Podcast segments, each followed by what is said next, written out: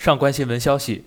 十一号，国际滑冰联合会发布了一封关于国际滑联是否对羽生结弦的阿克塞尔四周跳进行了史上首次认证的邮件。邮件写道：“根据裁判的详细评分，该跳的旋转度不足，因此未获认证。”北京冬奥会男子单人滑自由滑项目结束后，在裁判的打分表上，羽生结弦的第一个动作被标注为四 A 小。根据国际滑冰联盟两千两百五十四号公告，单人滑和双人滑二零一九二零二零赛季动作难度条件和 GOE 评分标准表示，如果出现了四 A 小小的字样，则代表降级，也就是直接降为三级；但四 A 小则代表动作是四 A，但不足周。这也意味着选手做了这个动作，但是不能被认证成功。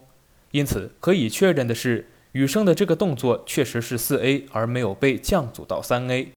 不过可惜的是，因为周数不足，不能被认证。换个说法就是，羽生这个动作被认定为四 A，但就没能成功。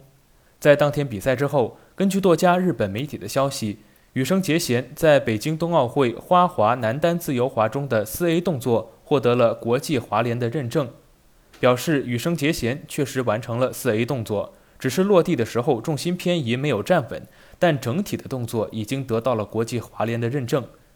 但其实日本媒体称，国际滑联认定这一动作，并不是说羽生结弦完成了四 A，而是说这个动作第一次在国际滑联的正式大赛中被申报进入了技术表，成为了可以被裁判用来打分的动作。就跟羽生结弦在日本全锦赛上做四 A 可以积分，但是不算国际排名是一个道理。至于羽生结弦这个动作怎么评价，ISU 的积分表很明确，他被倒扣了五分，不但跌倒，而且转体的周数不足，也就是说没有成功。